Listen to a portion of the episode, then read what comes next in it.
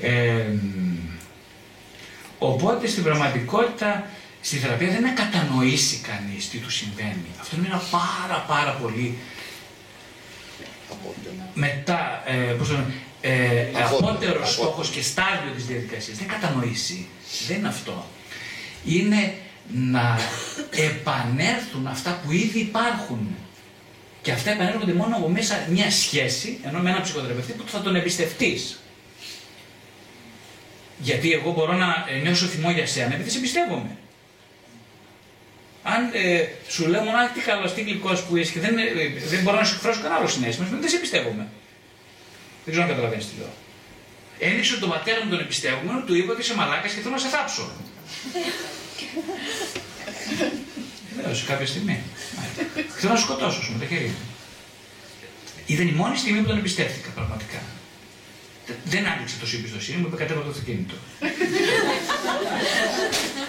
Λέει κατέβα τώρα το αυτοκίνητο, να μην σε στουκάρω πουθενά. ε, κοιτάξτε όμως, ναι, ακούγεται, ακούγεται αστείο. Ήταν πολύ βαθιά εμπιστοσύνη νιώση για αυτόν τον άνθρωπο την στιγμή. Και εκείνος βέβαια αυτή την άνταξη, γιατί εκείνος είχε. Και μου λέει κατέβα το αυτοκίνητο, θα τα πούμε κάποια άλλη στιγμή. Δεν το είπε έτσι ήρεμα. Ήταν πολύ θυμωμένος. Εκεί όμως ξεκίνησε η σχέση μας να μπαίνει σε μια διεργασία. Είχε μπει ήδη σε μια διεργασία λόγων. Άρχισα να τον εμπιστεύομαι. Και αφού τον εμπιστεύομαι, άρχισα να τον αγαπάω. Αυτά είναι αποτέλεσμα της ψυχοθεραπείας. Δεν είναι αποτέλεσμα. Δεν τα έκανα μόνος μου με αυτοίαση. Αν και εγώ είμαι υπεύθυνος για την αυτοίαση μου μέσα στην ψυχοθεραπεία. Ε, αλλά ναι, μπόρεσα να θυμώσω με τον θεραπευτή μου, μπόρεσα να θυμώσω και με τον πατέρα μου και με τη μάνα μου. Έτσι είναι.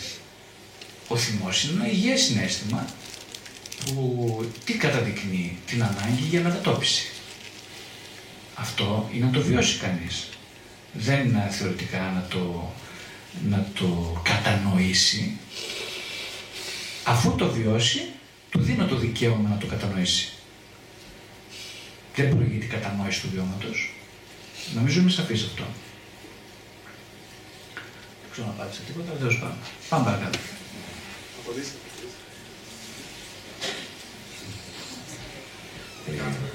Ήθελα να θέσω ε, έναν προβληματισμό και μία παρατήρηση. Ε, μας είπατε σήμερα ότι ο έρωτας είναι ένα μυστήριο. Και την προηγούμενη συζήτηση ε, είχατε πει ότι πρέπει να συγκλονιστούμε για να μάθουμε. Προκειμένου λοιπόν να περάσουμε όλη αυτή τη διαδικασία, ε, μήπως ε, είναι καλύτερα ο άνθρωπος να επανέλθει στο μοναχισμό του? Θα πάει στο μοναστήρι δηλαδή? Όχι, όχι. Δεν μιλάω για μοναχισμό, μοναστήρι, εννοώ κοσμικά. Στο μοναχισμό του, από εκεί που ξεκίνησε. Είπατε ότι γεννιόμαστε μοναχικοί, πάμε μετά στη διαδικότητα και στην τριαδικότητα. Μήπως πρέπει λοιπόν ο άνθρωπος προκειμένου να περάσει όλο αυτό το κανάλι του έρωτα να μείνει στη μοναχικότητά του, εκτός αν διευρύνουμε τον έρωτα, όχι μόνο στη συντροφικότητα και σε άλλα πράγματα. Θύμισε με το μικρό σου όνομα. Γρηγόρη. Συνονόματος, ε. Γρηγόρη, την ίδια περίπου ερώτηση μου έκανε και την πρώτη μας συνάντηση. Σωστά, θυμάμαι. Ναι, ναι. Ε, κάτι σε τρώει τώρα μέσα με αυτό το θέμα. Πολύ σε τρώει. Κοίταξε λιγάκι. Ναι, όχι, το, το μοναχισμό έτσι τον, τον βάζεις πολύ στην διαδικασία. Χαίρομαι που το κάνεις αυτό. Δεν είμαι βέβαια από αυτούς τους τύπους, έτσι. Τι, συγγνώμη. Θέλω να πω ότι ε, βάζω τον προβληματισμό. Και πολύ καλά κάνεις, ναι. Βεβαίως και πάρα πολύ ωραία κάνεις. Και είναι σημαντικός. Ζω τον έρωτα και όλα αυτά τα πράγματα. Χαίρομαι και για αυτή τη διευκρίνηση. ε, Πάντως, ναι, κοίταξε τώρα. Ε, Σου είχα, θα σου δώσω την απάντηση που σου έδωσε και την προηγούμενη φορά, την ίδια σχεδόν. Δηλαδή ότι, όπως είπαμε, οι άνθρωποι το πρώτο πράγμα που βιώνουν είναι τη, μοναδι, τη μοναδικότητα, παύλα μοναχικότητα, αυτόν τον μοναχισμό. Ε, όμως ε, η ζωή προ, προκαλεί τη δημιουργία σχέσης, έτσι γεννιέσαι. Μπαίνεις σε σχέση αναγκαστικά, αναγκαστικά. Δεν το λέω αναγκαστικά, το λέω ευτυχώς. Ευτυχώς το λέω. Ε, οπότε αυτή η δημιουργία σχέσης έχει δημιουργεί τις προϋποθέσεις για να πώς θα βιώσει τη ζωή σου από εκεί και πέρα. Οι προϋποθέσεις λοιπόν δεν είναι του μοναχισμού. Οι προϋποθέσεις είναι της συντροφικότητας. Όταν μιλάμε τόσο και δίνουμε τόσο ενέργεια στο πώς θα δημιουργηθεί η σχέση με τη μάνα, στο πώς θα προχωρήσει αυτή η σχέση και πώς δομεί τις υπόλοιπες σχέσεις, ε, καταλαβαίνουμε, είναι αυτονόητο ότι ε, δεν είναι ο μοναχισμός, η μοναχικότητα τελικά που καθορίζει ε, την λειτουργικότητά μας, αλλά πρώτα το επίπεδο στο οποίο μπορούμε να συνυπάρχουμε ευχαριστιακά με τους άλλους. Πόσο εύκολο είναι το βρέφος να συνυπάρχει ευχαριστιακά με τη μητέρα του. Πόσο εύκολο είναι η μητέρα να συνυπάρχει ευχαριστιακά με το βρέφος. Αυτά είναι καθόλου απλά πράγματα, είναι πολύ δύσκολα. Στους απλούς ανθρώπους, στους προνεωτερικούς, αυτά ήταν αβίαστα. Σε πολλές περιπτώσεις κυλούσαν αβίαστα. Σε πάρα πολλές πολύ προβληματικά. Εμείς έχουμε το προνόμιο, ως μετανεωτερικοί άνθρωποι, να θέλουμε να απαντήσουμε σε γιατί, να θέλουμε να γίνουμε ε, υποκείμενο της γνώσης, έτσι, του βιώματος και της γνώσης. Ε, οπότε, το πρώτο τούβλο, τα θεμέλια της σχέσης είναι η, πώς λέγουμε, η, η συντροφικότητα. Μετά μπορούμε να προχωρήσουμε στην αποδοχή της μοναχικότητας, που είπα είναι ένα άλλο στάδιο, δηλαδή κάποια στιγμή βρίσκεται ο, οι άνθρωποι μόνοι. Πεθαίνει, χωρίζουν, χωρίζουν απώλεια, δημιουργεί αυτή την, την, την ατομικότητα. Πώς θα αντέξει κανείς λοιπόν αυτή την ατομικότητα, πώς να σου απαντήσω έτσι μια, μια απλή απάντηση, αν έχει μπορέσει να υπάρξει σε επαρκή συντροφικότητα. Αν πρώτα έχει, είναι παιδί μιας επαρκούς συντροφικής σχέσης, την οποία την είχε αναπαράγει στους εσωτερικούς του διαλόγους. Αυτή είναι η απάντηση. Αυτός βεβαίως και μπορεί να υπάρξει εν έρωτα, εν έρωτη μοναχικός.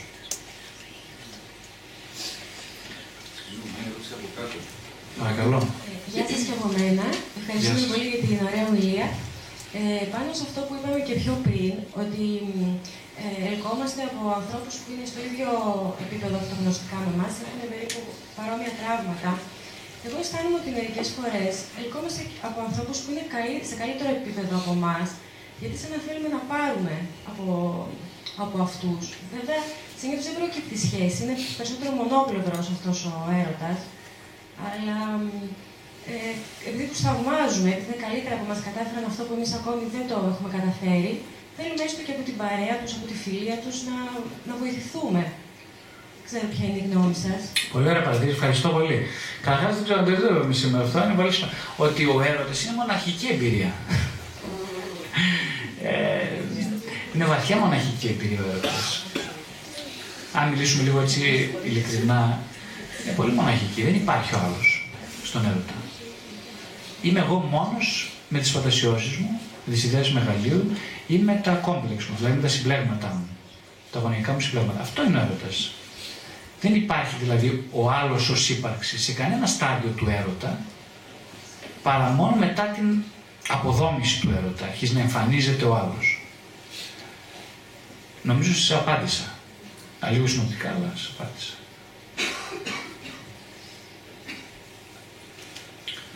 Α, άλλη ερώτηση. Κάνουμε δύο τελευταίες ερωτήσεις.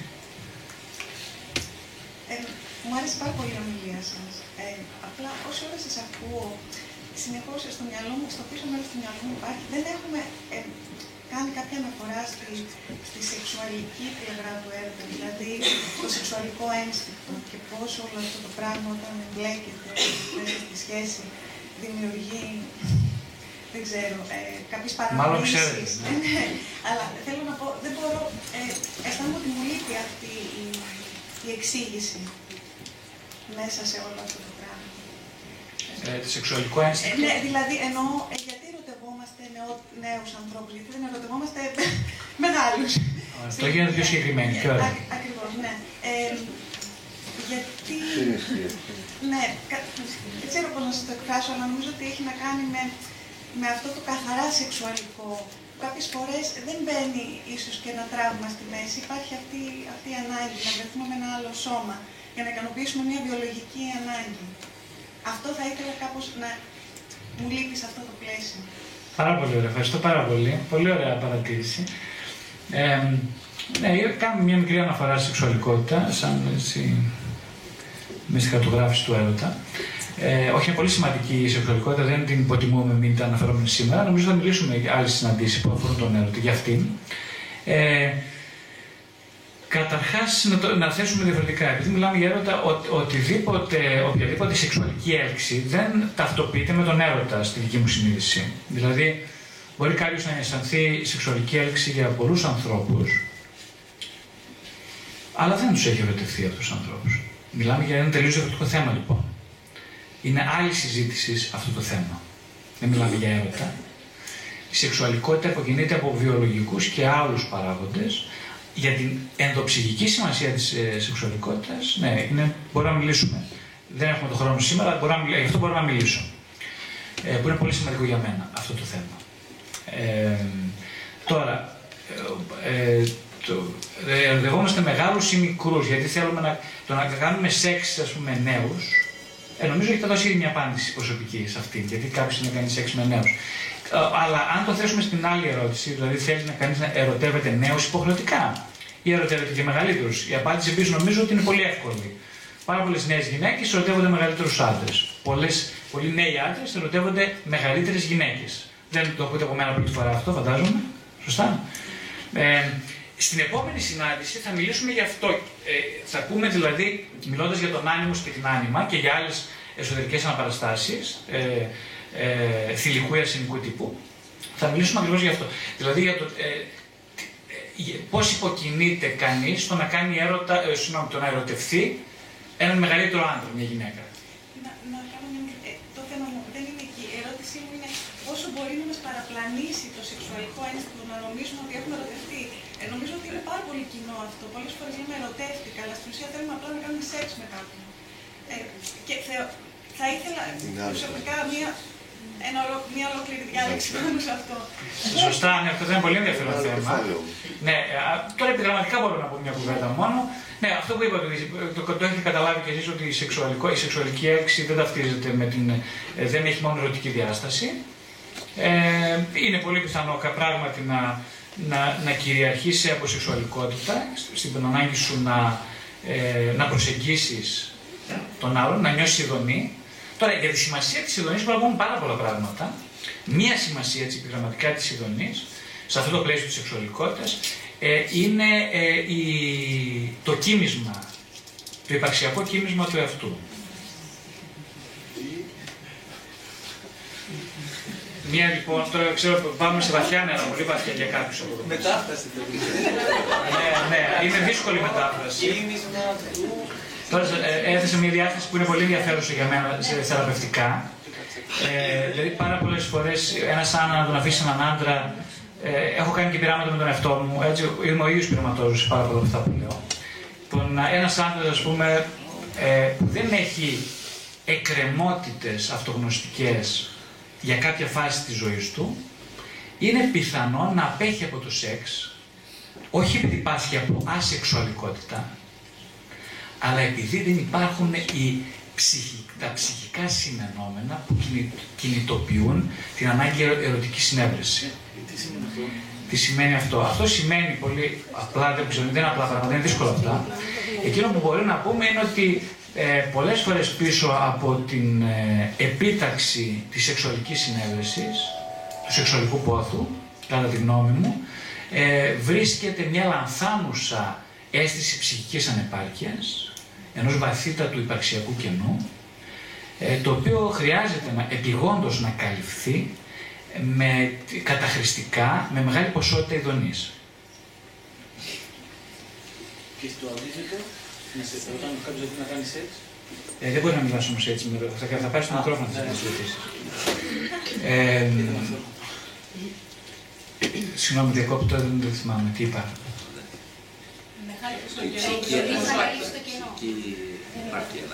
Ε, ναι, το κενό. Το, ναι, ναι, είναι μια προσπάθεια, δηλαδή υπάρχει ένα βασικό κενό, στο οποίο το πρώτο πράγμα που κινητοποιείται για να το καλύψει ε, τελώς, τελείως αυτόματα, δηλαδή αυτοματικά, είναι το σεξουαλικό ένστικτο. Ε, έτσι καταλαγιάζεται η αγωνία του υπαρξιακού κενού, παροδικά, βαθαίνει όμως η πληγή της ψυχής που επιζητεί ολοκλήρωση. Αυτό ήθελα να σας πω, για αρχή. Τέλος. Νομίζω ότι έχουμε κλείσει. Ευχαριστώ πάρα πολύ. Η επόμενη συνάντηση θα γίνει στις δέκα.